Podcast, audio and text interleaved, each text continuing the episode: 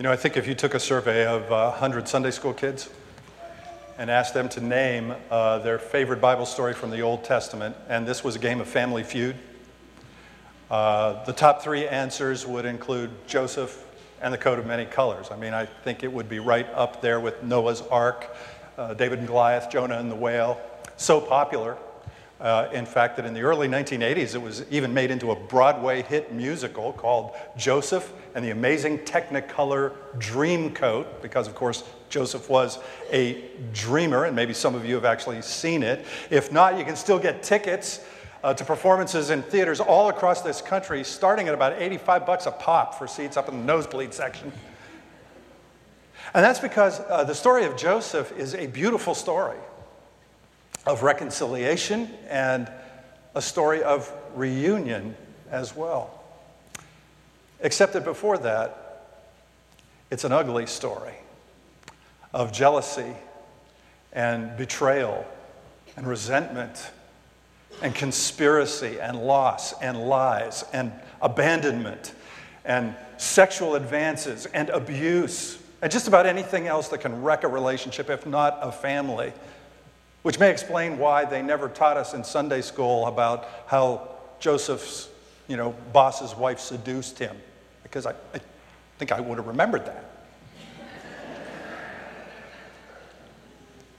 But at the end of the day, and most importantly above all, the story of Joseph is a story of how the most important relationship in your life can have a profound effect on all the other relationships in your life, all the other circumstances of your life. And I, and I want to get to that a little bit, but first, uh, I want to just kind of bring up to speed and uh, review a little bit for you and say that Joseph was the 11th of the 12 children of the patriarch Jacob, and uh, who was the grandson of Abraham himself. And uh, he was also, that is Joseph, the second son of Jacob's wife Rachel, the other of which was Benjamin. But more importantly, for our purposes today, Joseph was his father's very favorite child as evidenced by the fact that, among other things, he gives Joseph this amazing coat made up of many different colors, which is to say, tremendously valuable, very, very expensive. It's kind of like, you know, when my father gave my older brother a leather jacket and then later gave me a green windbreaker that said United Steelworkers Union on the back of it. Not that that ever happened. But that's when the drama begins. And uh, Joseph's brothers just become so incredibly consumed with jealousy that they actually try to talk about killing Joseph. Instead, they throw him into a pit where he languishes until they pull him out of the pit and they sell Joseph into slavery to some traders who are coming along. And they take him over to Egypt and they sell him again to an Egyptian tycoon by the name of Potiphar, who is the captain of the Pharaoh's guard, the Pharaoh being the king of Egypt himself. In the meantime, the brothers take this valuable coat of its many colors and they dip it in goat's blood, take it back to their father Jacob, and they basically fake Joseph's death which obviously consumes Jacob with heartache and with grief. Now, you know, you think you got problems in your family? This is a dysfunctional family. And yet, Joseph is smart, he's handsome, he's resilient, and he is faithful.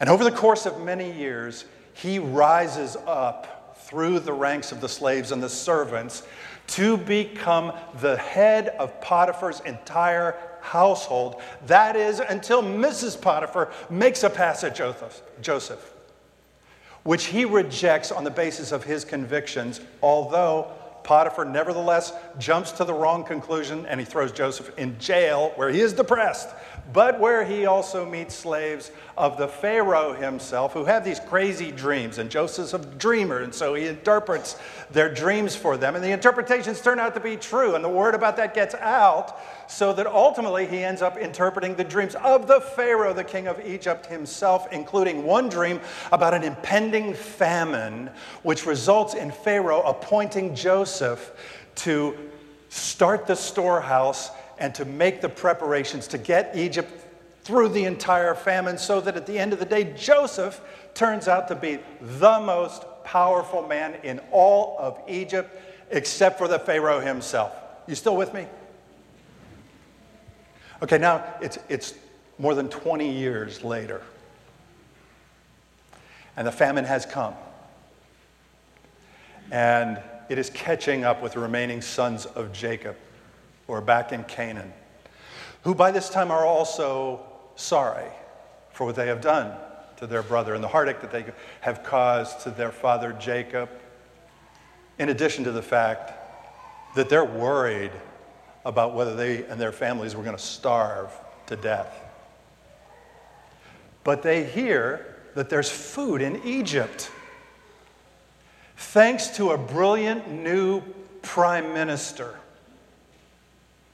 And so they go to Egypt to beg for food, not knowing that the prime minister of Egypt, the number two guy in the kingdom, the one they'd be dealing with, is none other than their brother.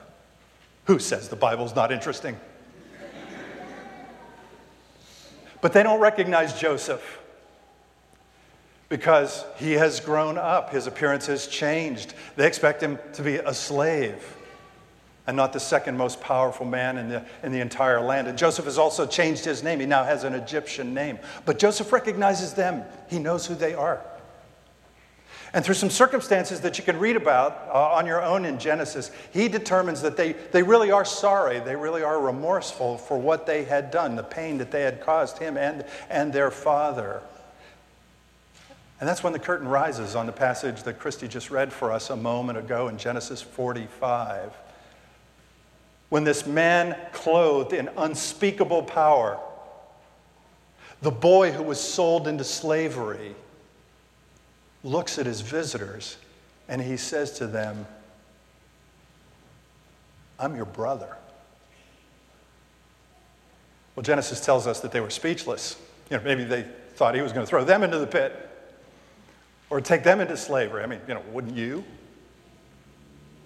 Instead, the man to whom all this has been done, who has spent his life as a slave, who rose up through the ranks to be clothed in all this power, calls for a family reunion between him and his brothers and their father.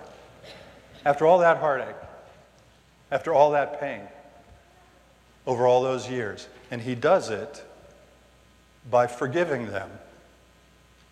He does it by weeping over them. He does it by talking to them. And he does it by feeding them so that they would live through the famine. And even though there's a little bit more to the story, that's kind of where the episode concludes leaving us with one very compelling question, and that is how on earth could Joseph do that? How on earth could anyone do that after what was done to him? And the answer to that question is it's not about anything on earth. Remember, I said that the most important relationship in your life can have a profound effect on all the other relationships in your life, all the other circumstances in your life. Did you hear what Joseph said? When he reintroduced himself to his brothers, he said to them, God sent me here to preserve your life. God made me like a father to the Pharaoh. God made me as a lord over the land of Egypt. You guys meant this for harm. God got in and he turned it into something good so that this slave could end up being one who frees people to their hunger, to their bondage, to their guilt, and to their shame.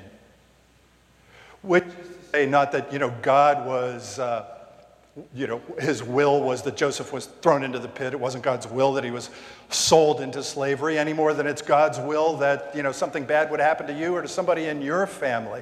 But it is God used that situation and worked through those circumstances to bring about something profoundly transforming and good, not only for the people of Egypt, but for the people of the world, including the members of his own family. In other words, Joseph's primary relationship was his relationship with God.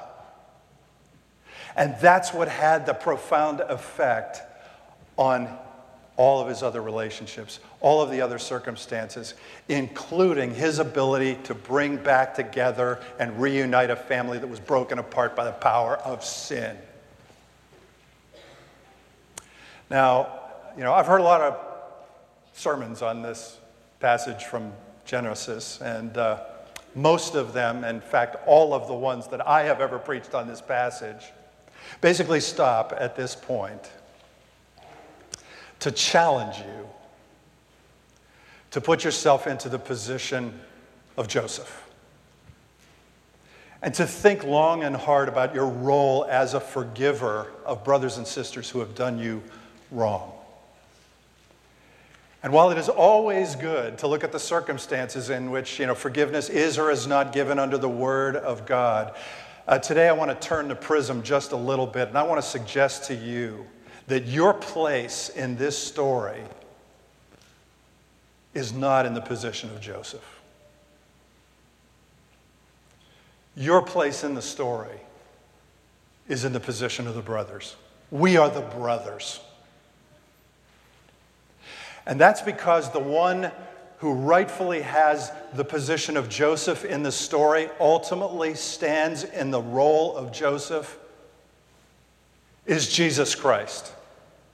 The one to whom the story of Joseph ultimately points as we think about all the things that we've done to sin against our brother. All the times that we took what belonged to him and we acted like it really belonged to us. All those times when we just sold out to jealousy, to resentment, to false security in things that, you know, are not of him until you wind up in like this spiritual famine where your soul is just it's starving to death.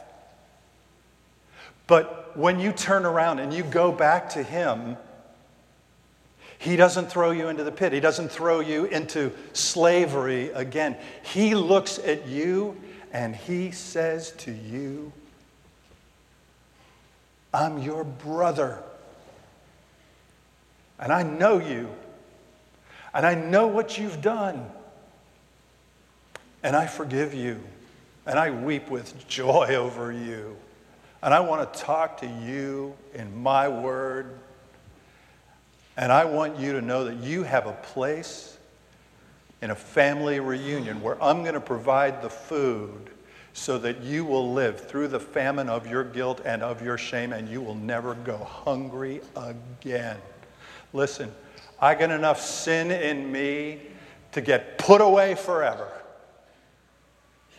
But my brother is the living God, and in him the walls of separation come down when I go to Him, hungry, holding nothing in my hands, confessing my sin, trusting in the most important relationship in my life and the powerful effect it can have on all the other relationships, on all the other circumstances in my life. And I don't know if you've ever thought about this way, if you've ever realized this before, but when you come into this house, when you walk into this room, Sunday morning, Monday evening, whenever you come here, you're coming to the reunion. That is what this is. You're coming to the reunion of the one who, that is hosted by the brother who suffers because of my disobedience, who pays the price for my freedom. And today's a great day for the reunion because a dozen more children of God are coming for the food of grace for the very first time. After three of them have been baptized into life and family with the one who not only gathers 11 brothers, but a world of brothers and sisters, and all of us here who come to celebrate the goodness of God, the forgiveness and grace, and to dine at his banquet table and to receive that food of grace once again today. And so, to, to them, to you, to all of you, I say, Welcome to the reunion.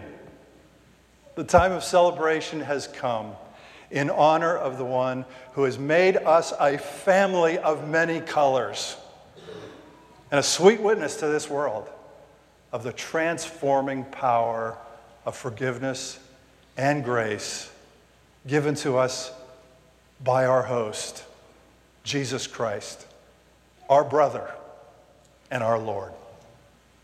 Amen.